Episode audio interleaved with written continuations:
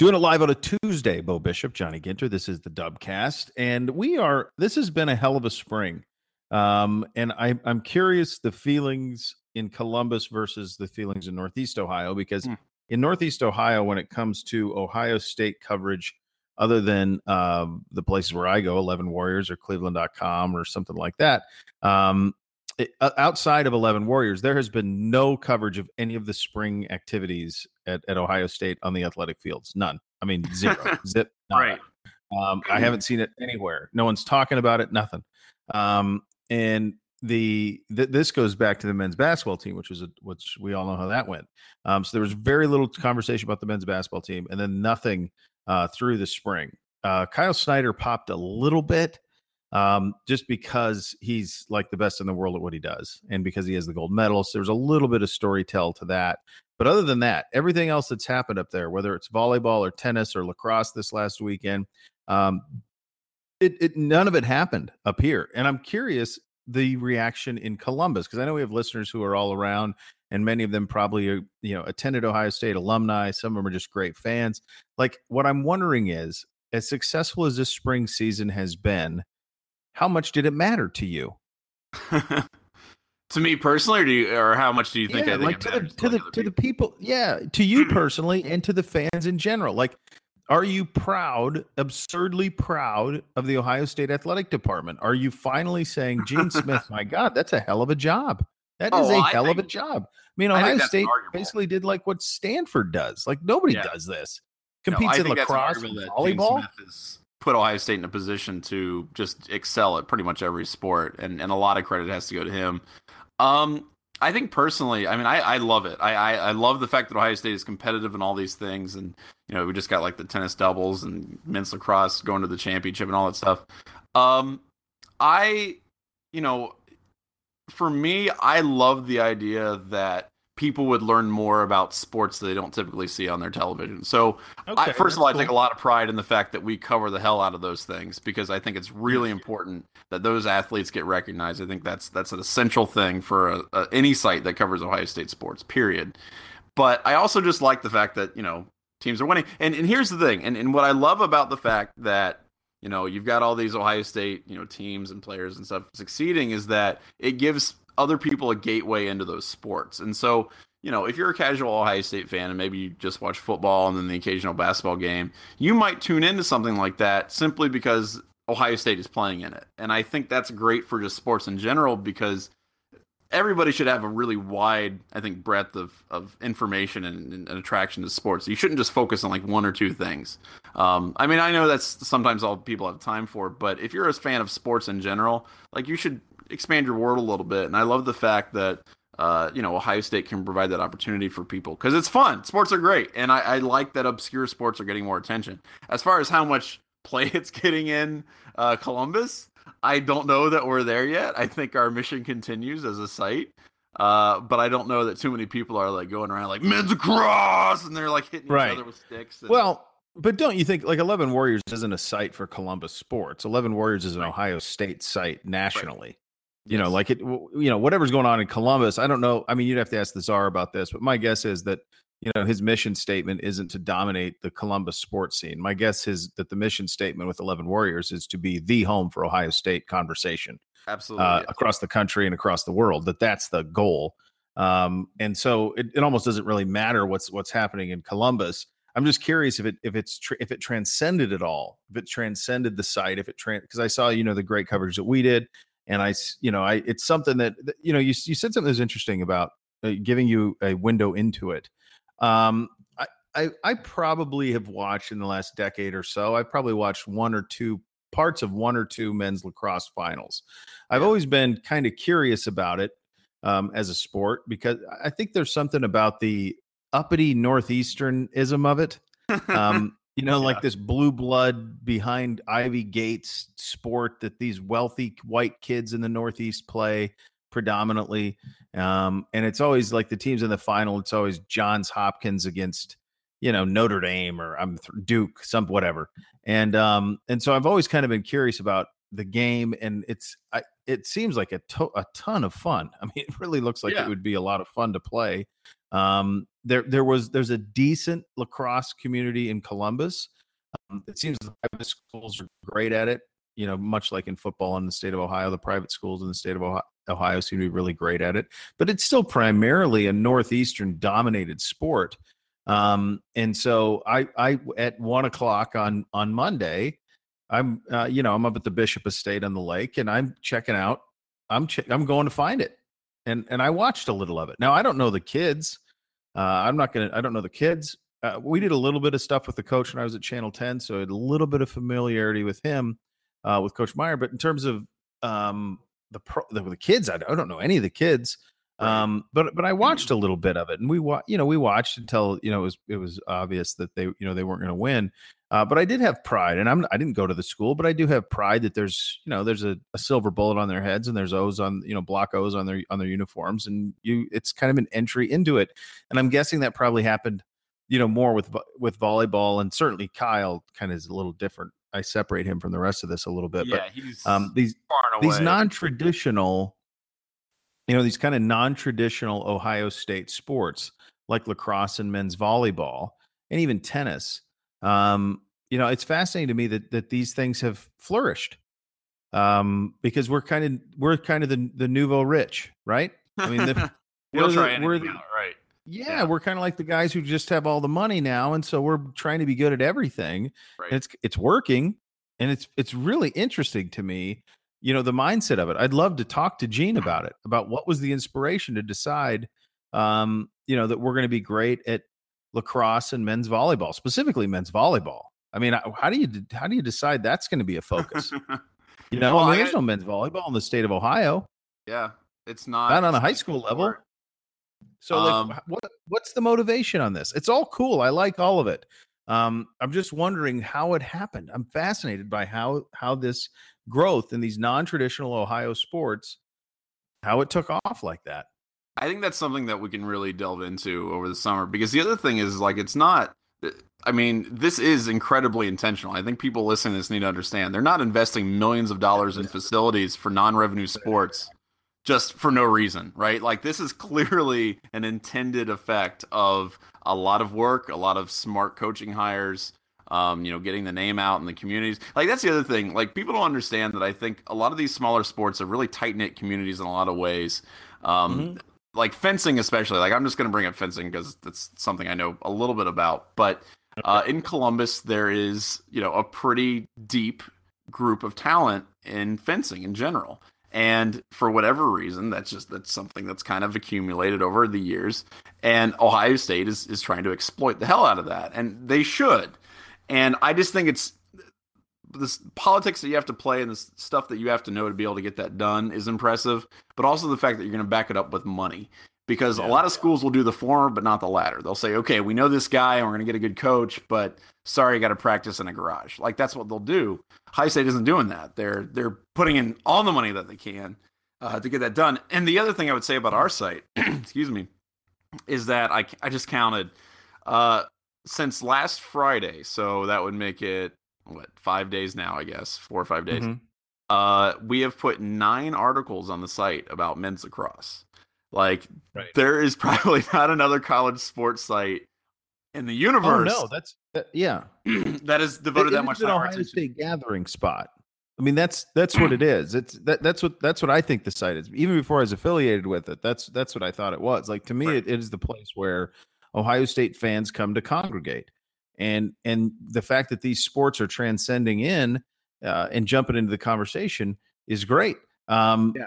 One thing that you said though that I that I would correct just just slightly, and that is um, that a lot of schools talk about this, but uh, some of them don't put their money into it. Most of them don't have the ability to. Oh, that's okay, Most that's of them Right. do not have the money that Ohio State has.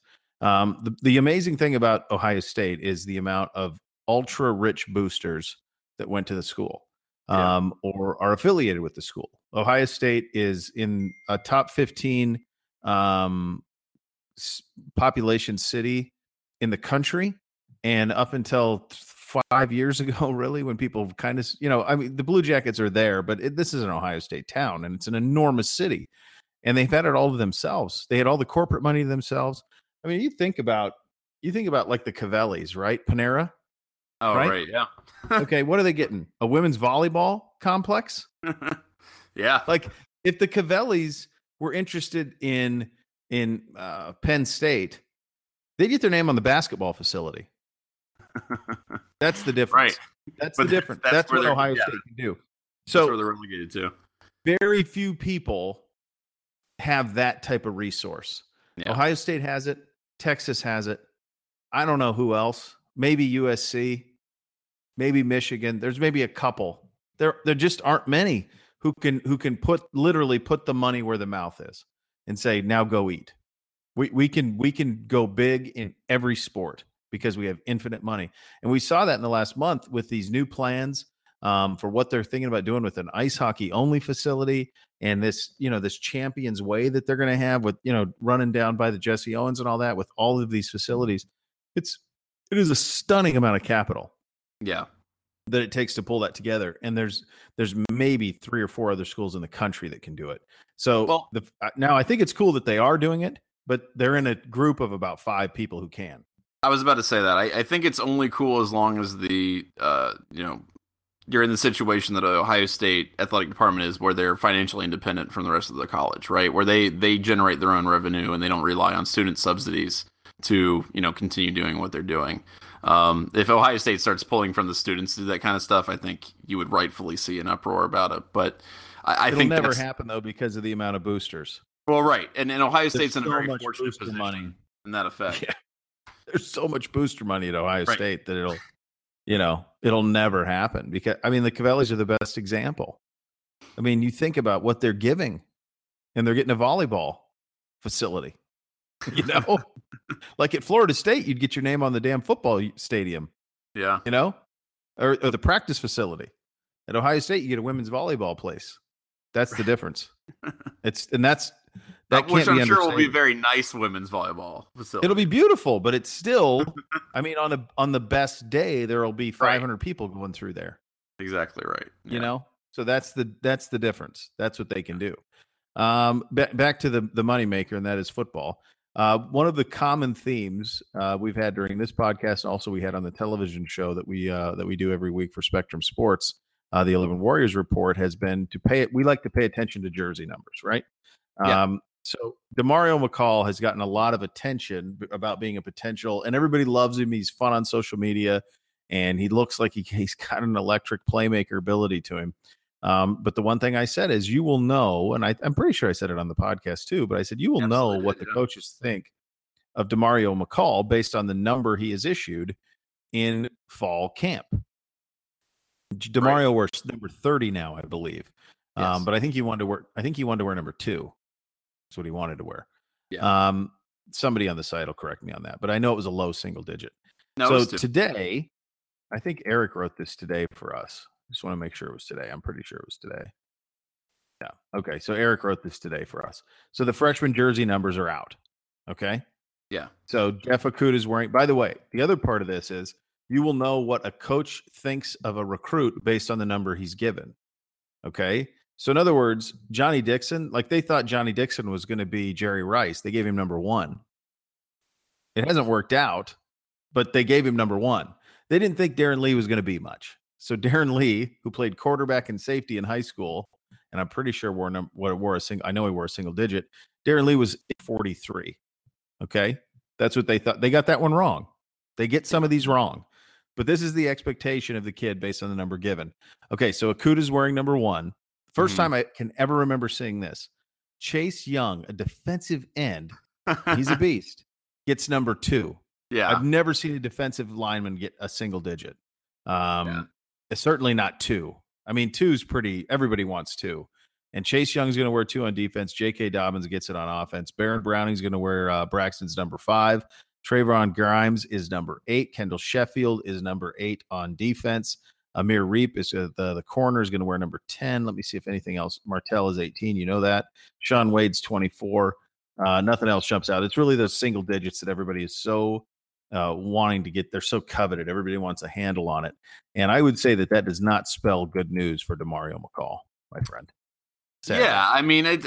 I mean, it could just be you know a carrot and stick kind of situation, but I also, I mean, I don't know. I the thing about Demario, and I again, we, we have to always preface anything that we say about Demario is that we all love him, but you've got to also have production on the field, and if you're going to be expected to be like you know one of the guys, you want to be an H back, you want to like light up the world, and in a way that maybe really hasn't been done, except for maybe Curtis Samuel, uh, you're gonna have to prove it, and I, you know, I don't know. I mean, giving him a two, I think would be really kind of premature, but I think obviously if you're going to do that for a freshman, then you were going to do it for Demario. So I I, I understand why he might feel a little salty, um, but you got to earn it. And if they don't believe he's spent the offseason earning it, then they're not going to give it to him. And that no. may, you know, be a signal for what's going to happen with him in the season. Yeah, I, I I think it's always interesting. I'm fascinated to see it. I always am. Um, I'm trying to think off the top of my head if there are any other uh, single digits that he could even grab at this point. Um, but I don't I don't uh, know that there are. I think yeah. the rest of them are pretty well spoken for at this point. Well, I mean, it, it, even if there was one, like if you know, gets six point three or something like that. I mean, he's one and two. He didn't get two. He didn't get two. probably a clear indicator that you yeah. know they're not they're maybe not feeling the burner right now. That's right, and they gave it to a freshman running back. Yep, and that's exactly exactly right, and that's that's probably the knife uh, the you know, that they twisted because it'd be one thing if it were like a wide receiver. Well, even if it was a wide receiver, screw it. But yeah, I don't know. That's that's yeah. probably not great for Demario. I think it's kind of funny. I mean, looking because I, I got the list up here. I always like it when people take uh, really anachronistic or weird numbers. You know, like numbers that people just don't use anymore. And I wish, I just wish we had a guy on the team that wanted to do like a double 99 at like a wide receiver position or just something really stupid. Um, right. But they, they just take themselves so well, seriously. They got to have the cool number. Well, dude, though, remember how how ridiculous? Who was that poor Michigan quarterback who wore Tom Har- Tom Harmon's number ninety eight? Yeah, I can't remember, remember, that poor kid. Yeah, and he actually played good in the in the Ohio State Michigan game. Why can I can picture his face and I can't say his his name, but he but he wore ninety eight. Remember how crazy that looked? Yeah, that just looked nuts. and then that's why I like fat quarter. Remember the fat quarterback at uh, Kentucky oh, like God. 20 years ago? Yeah. Jared Lorenzen who wore yes, 22. Jared Lorenzen. Like there's it's a tough the kid at uh the kid down at Ole Miss, I think wears number 20, and he was a big time recruit. They have a quarterback who wore number 20. It's just rare. Uh you gotta be a baller to pull it off. Yeah, there's the single digits are over. It's done. There's no single digits. I guess he could wear three because there's not an offensive player wearing three. Damon Arnette has it on defense. Right. Um uh, he could wear four opposite Jordan Fuller. He could wear five opposite Baron Browning if they wanted to get out some some you know double up some more numbers. Five would be sweet. Um, I think he could. Yeah. I mean, if he, if they if they would swing five, I think that would be kind of cool for him. I think he could be like, all right, Braxton Miller wore it. I can wear it. Be sweet. Yeah, I was always disappointed Brax went to one. I just thought he was five. Yeah, I understood why he did it because he wanted. I think it was twofold. Number one, he wanted the new identity. Number two, they were going to sell numbers one and fifteen, right, so he right, wanted to make sure he saw a lot of his number. right. But um, uh, but yeah, to me, he's always number five. I never really um, got. So, I'll, I'll, be honest. When I was playing sports, like in high school and stuff, I never really understood the numbers thing. I mean, partly oh, really. Oh, I well. First of all, you oh, gotta understand this. Critical. I'm not a good. I'm not a good athlete. Okay, like that was that was part of it. But I played soccer a lot. I played soccer since yeah. I was like four years old, and uh, I never understood why the you know everybody wanted the ten, right? Like the ten's the, sure. the thing, and uh, sure. People, like kids on our team were like fighting over. it. I'm like, what the hell? Like, who cares? And then I found out right. later, it's like that's top dog. You got to wear ten, you know. So yes, just yeah. one of those things. Oh, I remember they gave them to upperclassmen, you know, for us. Got first right. choice on numbers, you know, in junior high and high school. And I remember just like trying to I remember even trying to politic because I was a Magic Johnson fan, so I was wearing number 32. There you go. And I remember trying to like politic with kids who were upperclassmen to, to make them convinced they didn't want it. Like, oh, it stinks. Who want? Ah, you want to be 23. Jordan's way better than Magic now. You don't want. No, there's no interest. The, the, the kids at Michigan are wearing the single digits now. Wear a single digit. You don't need 32. Um. So yeah, I no, it was huge. That was huge, and it's so big. I remember at Florida State there was a, a, running back out at running back linebacker out of Tallahassee named Ernie Sims about it more than a decade ago, and he was a five star. He was the number one player in the country according to Rivals. Yeah, and he wanted to wear number thirty four, and every you know the whole world wanted him. And Florida, every school, his final three all had thirty four retired. So. Florida State had it retired for Ron Sellers. Um, Auburn had it retired for a guy named Bo Jackson, and Georgia had it retired for a guy named Herschel Walker. Well, Ernie wanted to wear 34. And all three of them said that they would unretire the number for him. And and yeah, he ended up going to Florida State and they unretired 34 so he could wear it at Florida State. No one's wore it since or before. Um, and and I, that's happened a lot at Florida State with Deion Sanders because he wore two and everybody wants to wear two. And Deion won't let him won't let him re- unretire it. He will Right. not let him take it out, of, put it back into circulation, which is it's pretty Yeah, that's hilarious. and he just sticks it to all these kids who want to wear two. well, what's funny? Pretty good. So, I mean, like just the, the drama and stuff, like how passionate. Like I picked 21 when I was a senior uh, on Mhm. varsity and stuff because I like Sean Casey with the Reds. Yeah, was well, it's a good 21's a good number though too. It is a good number. It's a great number, number, but yeah. that's why I picked it. It wasn't. It wasn't because of like I gotta look cool because I'm riding on the bench 90 percent of the time. It's because I like Sean Casey and All right. Yeah, but you will look cool in 21. yeah. Well, That's a good number. not if you're wearing rec specs and like short shorts because that's all have, and you got really long legs. not a whole lot you Well, can do about that- that. that could be that could complicate things. Yeah. Uh, all right. Do we got time for some ask us anythings, my friend? we do have time for ask us anything because we want to make sure that we you know we didn't get to all of them but we're gonna we're gonna try like hell to get through these today uh, you guys can send us ask us anything questions to uh, dubcast at 11warriors.com or hit us up on twitter at 11dubcast uh, this first, first one here is from matt uh, he says as a buckeyes fan i am also a fan of the big ten conference i don't know why you would feel that way but although the problem uh, with being both a buckeyes fan and a big ten fan i al- often find myself cheering for teams like michigan and penn state Personally, I would rather see the SEC lose than Michigan. Am I a bad Buckeye fan for thinking this way? Uh during the regular season, I would argue yes, unless they're playing out of a conference. During bowl games, I would say no. So I don't I don't know how you feel about that, but Well, I'm I'm a I I want Michigan coming in undefeated. Always. yes, I'm not cheering Um, for them. Now, now I don't necessarily I wouldn't necessarily root for them, although I do Yeah. love Harbaugh. Um, but I like I like them coming in undefeated. I think the root of the question is one that is that is uh, goes back really, and this will be right in your wheelhouse. Goes back to the Civil War, and Sure. that is the SEC SEC chant. Oh, Um, right. and and the Finebaum network and the all of those things. Um, that the the when you hear the SECs and and he's kind of going the other way because when I moved to Columbus, I never understood why teams why everybody rooted for Michigan to lose or Michigan State to lose or Penn State to lose. And I thought, well, God, in the SEC, if an SEC team is playing for something, the whole conference roots for them. I mean, Yeah. I, I got a buddy of mine went to Alabama. If Auburn, when Auburn was in the national championship against Florida State, he rooted for Auburn uh, because that's the SEC. Mhm. And so what the SEC is capitalized on is that Southern pride thing that is this underlying ugly elly bill, underbelly that is still in the South. Right. Um, and that's what that really that's the root of that of that SEC SEC thing. And we don't have that up here. It doesn't exist. Um, back to the bigger question: Are you a bad? No, you're not. Of course not. um, I, I you root root for who you want, and in, and Right. I'm I want Michigan undefeated in that game. I want it to mean everything. It's more fun when it does. I have no interest in watching the the Michigan Ohio State games that I watched from 2008 to 2000 and whenever Harbaugh got there. Like those sucked. I have no interest in that. No, I So, I, I 100% I agree with to- that. I 100% agree with that. But what I will say is that I'm not actively going to root for them in any game that they play. I'll be, you know, fine if they win. But I will say that I think what happens is if you get too caught up in like, all right, I want to make sure that they win. I'm I'm somehow emotionally invested in this.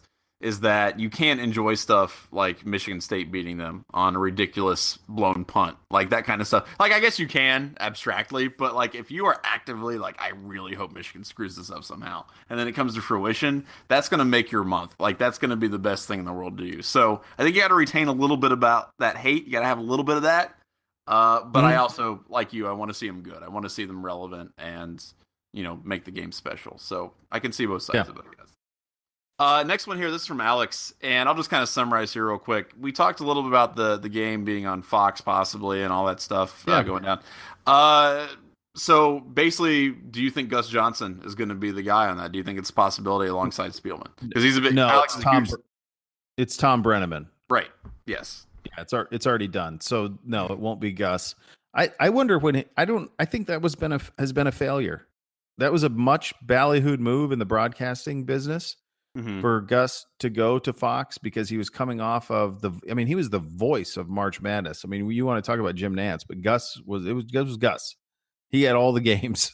I Yeah. mean, him him with Ron Lewis, ha ha, and all that. I mean, like we'll never forget that. Uh, You know, as Ohio people who observe Ohio State or fans of Ohio State, you're never going to forget that. So um, they paid him a lot of money to go to Fox. They've tried putting him on soccer. Um, they put him on football, and it. I think that if you ask them, and this has happened a lot with Fox, where they overpay for other for talent that is developed at other networks. Mhm. I don't know if it's done much at all for them. Um, and I don't know when his contract's up, and I don't know what they think of him. Um, but the fact that they're going to have Tom Brennaman do these games tells you about all you need to know. yeah. Um, that they don't they don't think much of him. I I mean I really like Gus Johnson, but I will say that he can't do every sport. I mean, and and not every broadcaster can. I mean, you have some guys that can, you know, they do all kinds of stuff. Uh, you know, Nessler's done all, you know, he's done golf in between doing, you know, college football. Verne Two things- Lundquist can do the college football games on the SEC, and he can call the Masters, and he can do NCAA. I mean, there's I- guys and I think he's a who are just great, really I- talented. right. And and as much as I I really don't particularly care for his football play by play, I love his basketball play by play. But as far as Gus Johnson goes, like you listen to some of the stuff they did with soccer, it was not, it was bad. Like he was really bad. It was awful. It was At just awful. And I think he's still amazing at basketball. I still think that's great, but I don't know necessarily that he's maybe a good fit for what they're trying to cultivate, or at least, I mean, what I assume they're trying to cultivate uh, with bringing Big Ten football to the the Fox network. So I don't. I mean, I don't know. I mean, like obviously, like you said, it's it's not happening, but um, I don't know. I I, I think he just has a really narrow niche, and Fox has kind of realized that. And I don't really know what they're going to do. with it. MMA, isn't he? I don't watch Yeah, MMA, but doesn't he do some MMA? Honestly, I I mean, I'm I'm with you. I don't really watch a whole lot of it. Um, he could, you know, and Yeah, but I that's what I'm know. saying. Like, just because he's got a great voice doesn't necessarily mean he can do every sport. And maybe he's great at MMA, but yeah, I don't know.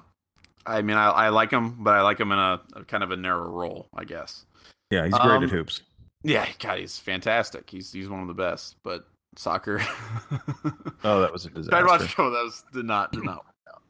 all right, this one next one's from Dave, and he's just real quick, just kind of talking about uh, you know who can Ohio State realistically target as their next basketball coach, and then he brings up Bob Huggins, uh, which I love. I love that you would do that, Dave. Uh, I don't think that's happened. No, they had a chance to hire Huggins. Huggins wanted the job 20 Yeah. years ago right? and went down the road and there were actually people on the board who who wanted who went to bat for Bob and um, I believe it was Geiger at the time felt there was just way too many red flags with Huggins coming off of Cincinnati and you know some of the trouble they had down there. Um, but you know he really hasn't had any trouble at West Virginia and he's crushed it at West Virginia and he is a great basketball coach. I mean he is Yeah. a fantastic basketball coach, but uh, that's his alma mater and I just don't think it's he's in would have any interest in in leaving that gig.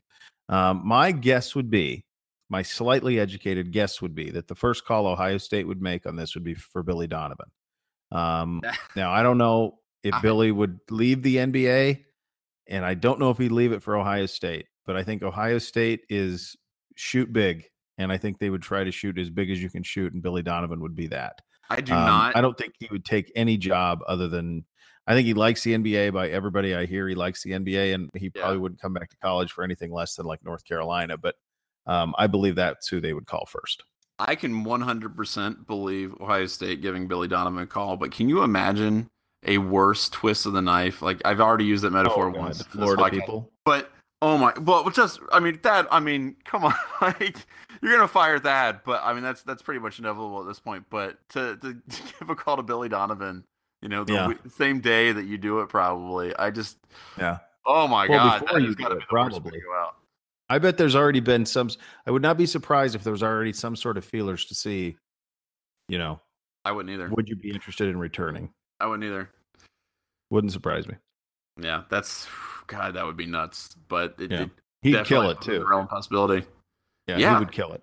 Yeah, Yeah. he's he's an excellent coach. Uh, okay, so this is from Nate here. He says, "Okay, we get two days in Vegas to party with the boys.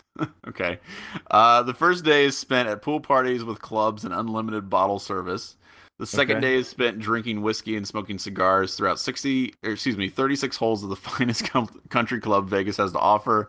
Which two non Urban Meyer Power 5 coaches do you pick to play in each day and why? Wow, that's a good question. Holy cow, this guy's a legend. What a what a hell of a question. Yeah. All right, so first we got to pick two guys to go clubbing with. Yes.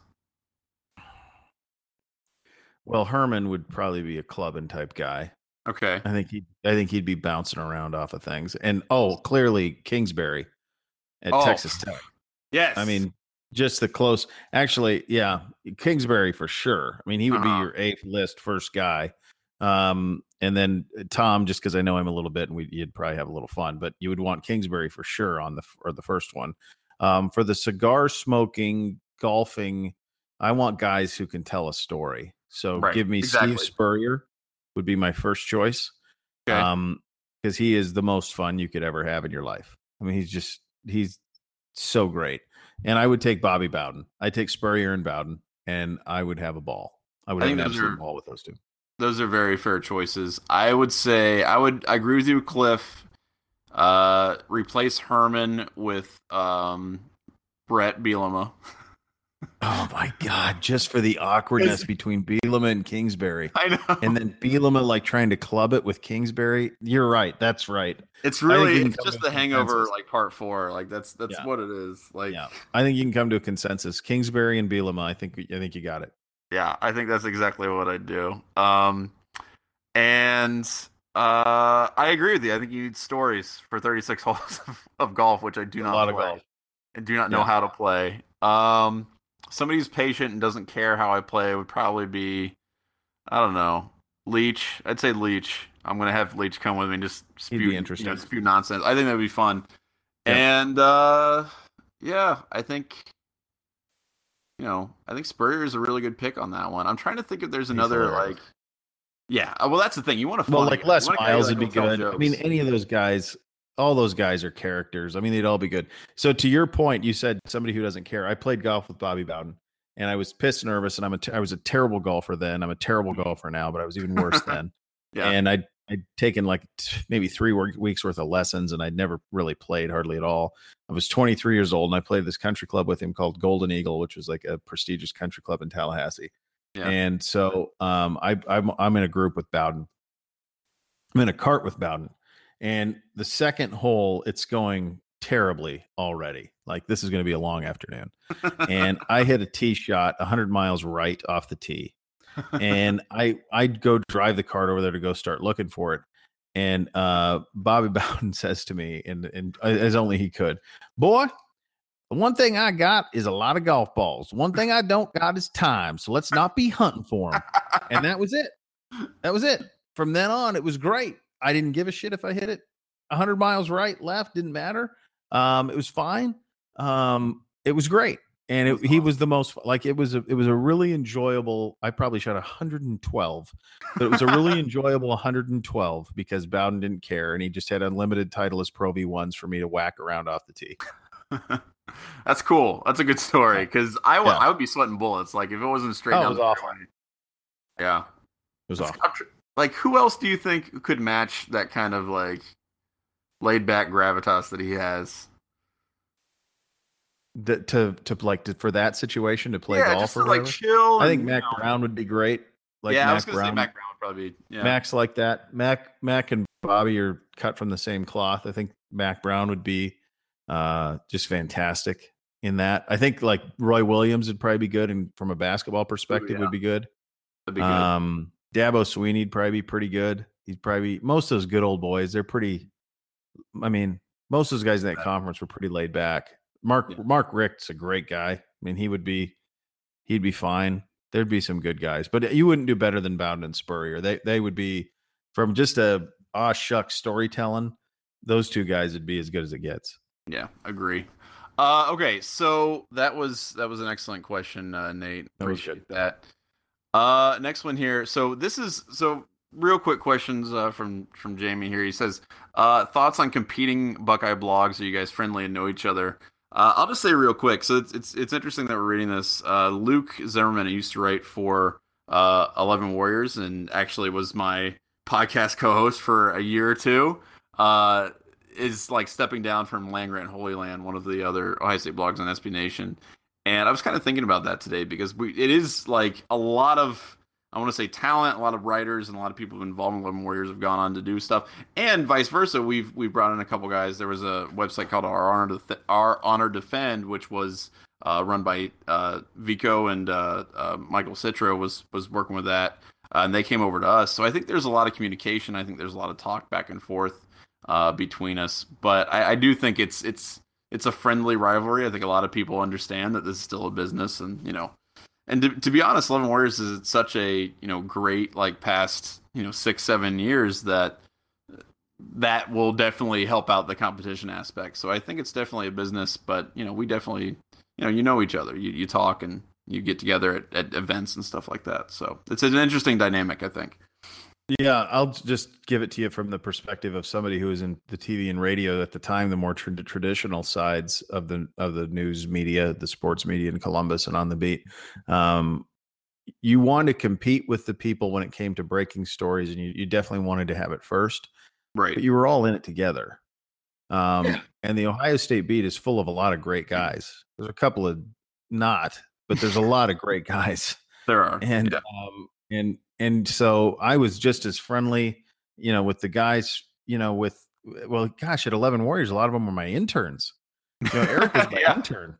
Right. You know, like a lot of kids, you know, a lot of guys you guys hired in it were guys who I worked with, who worked for me, who were interns for me. So, um, or who I knew them, and um, yeah. So I, you know, that, you know, I was one of the guys I respected most in Columbus was Clay Hall. He was at six, I was at ten. Like mm-hmm. Jared Smalley was a great guy. So and and I'm sure it was the same way with the guys from uh, all the other sites. I mean, the guys were at the Ozone. Some of those guys were good guys.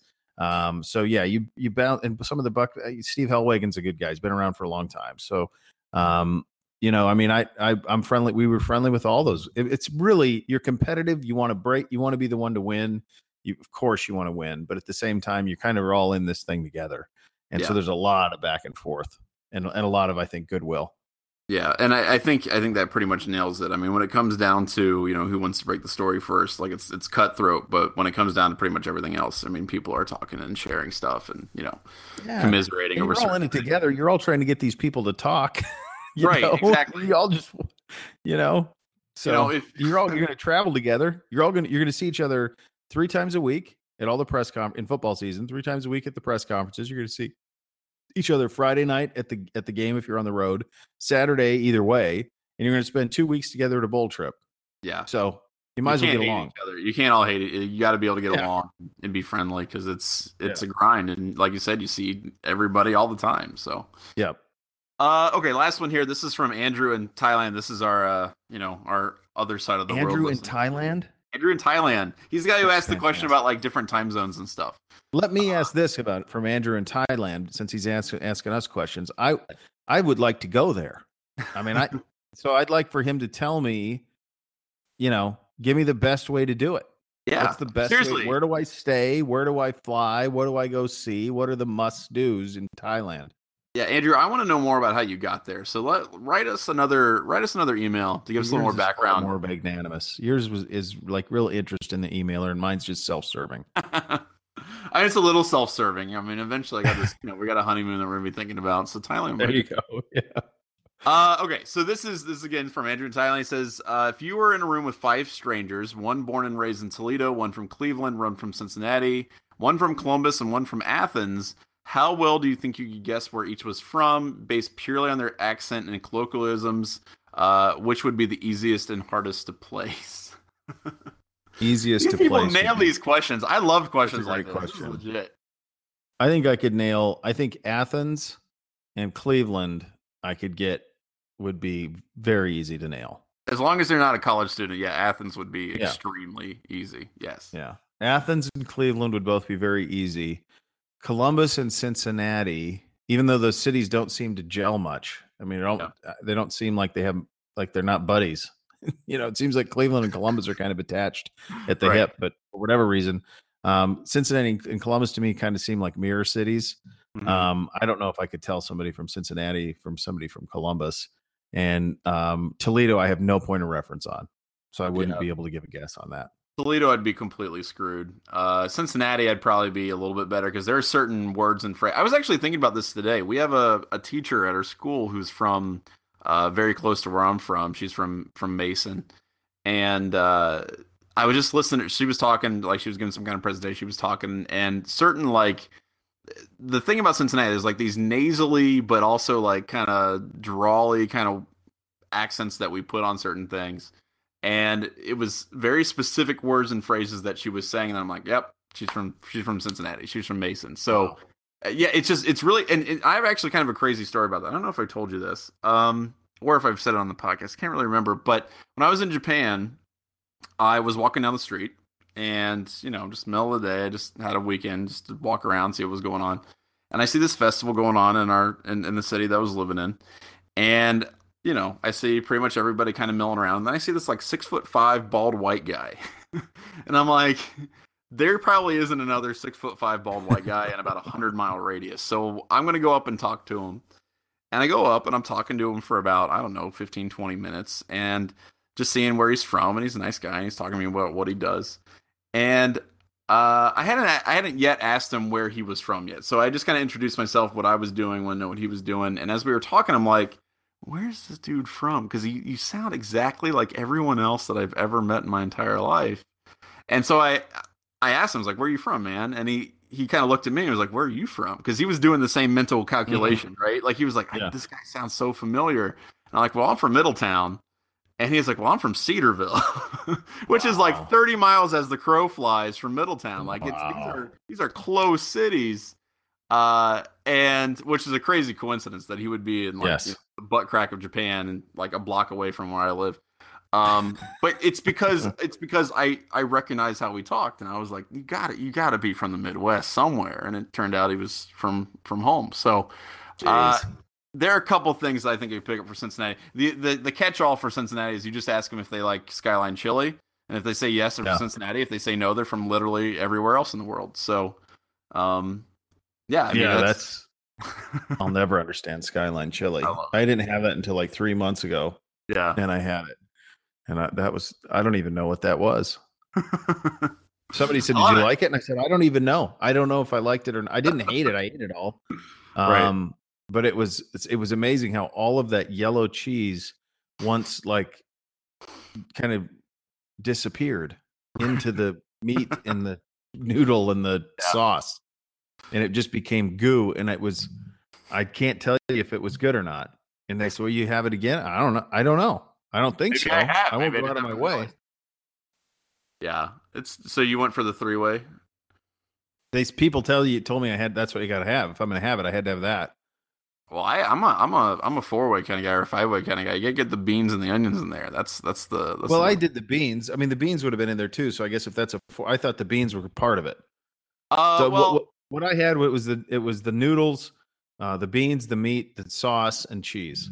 Yeah, so I would say that's I I would consider that a four way. I think that's how they maybe list it, but maybe not. Maybe they're calling that a through. I don't know. I haven't been in Skyline. All right, so that's what I had. I had a four way, and yeah. it was just kind of some sort of amalgamation by the end of sauce and noodle. Yeah, because all of that cheese and there was a boatload of cheese. Oh yeah, it all just kind of di- kind of dissolved.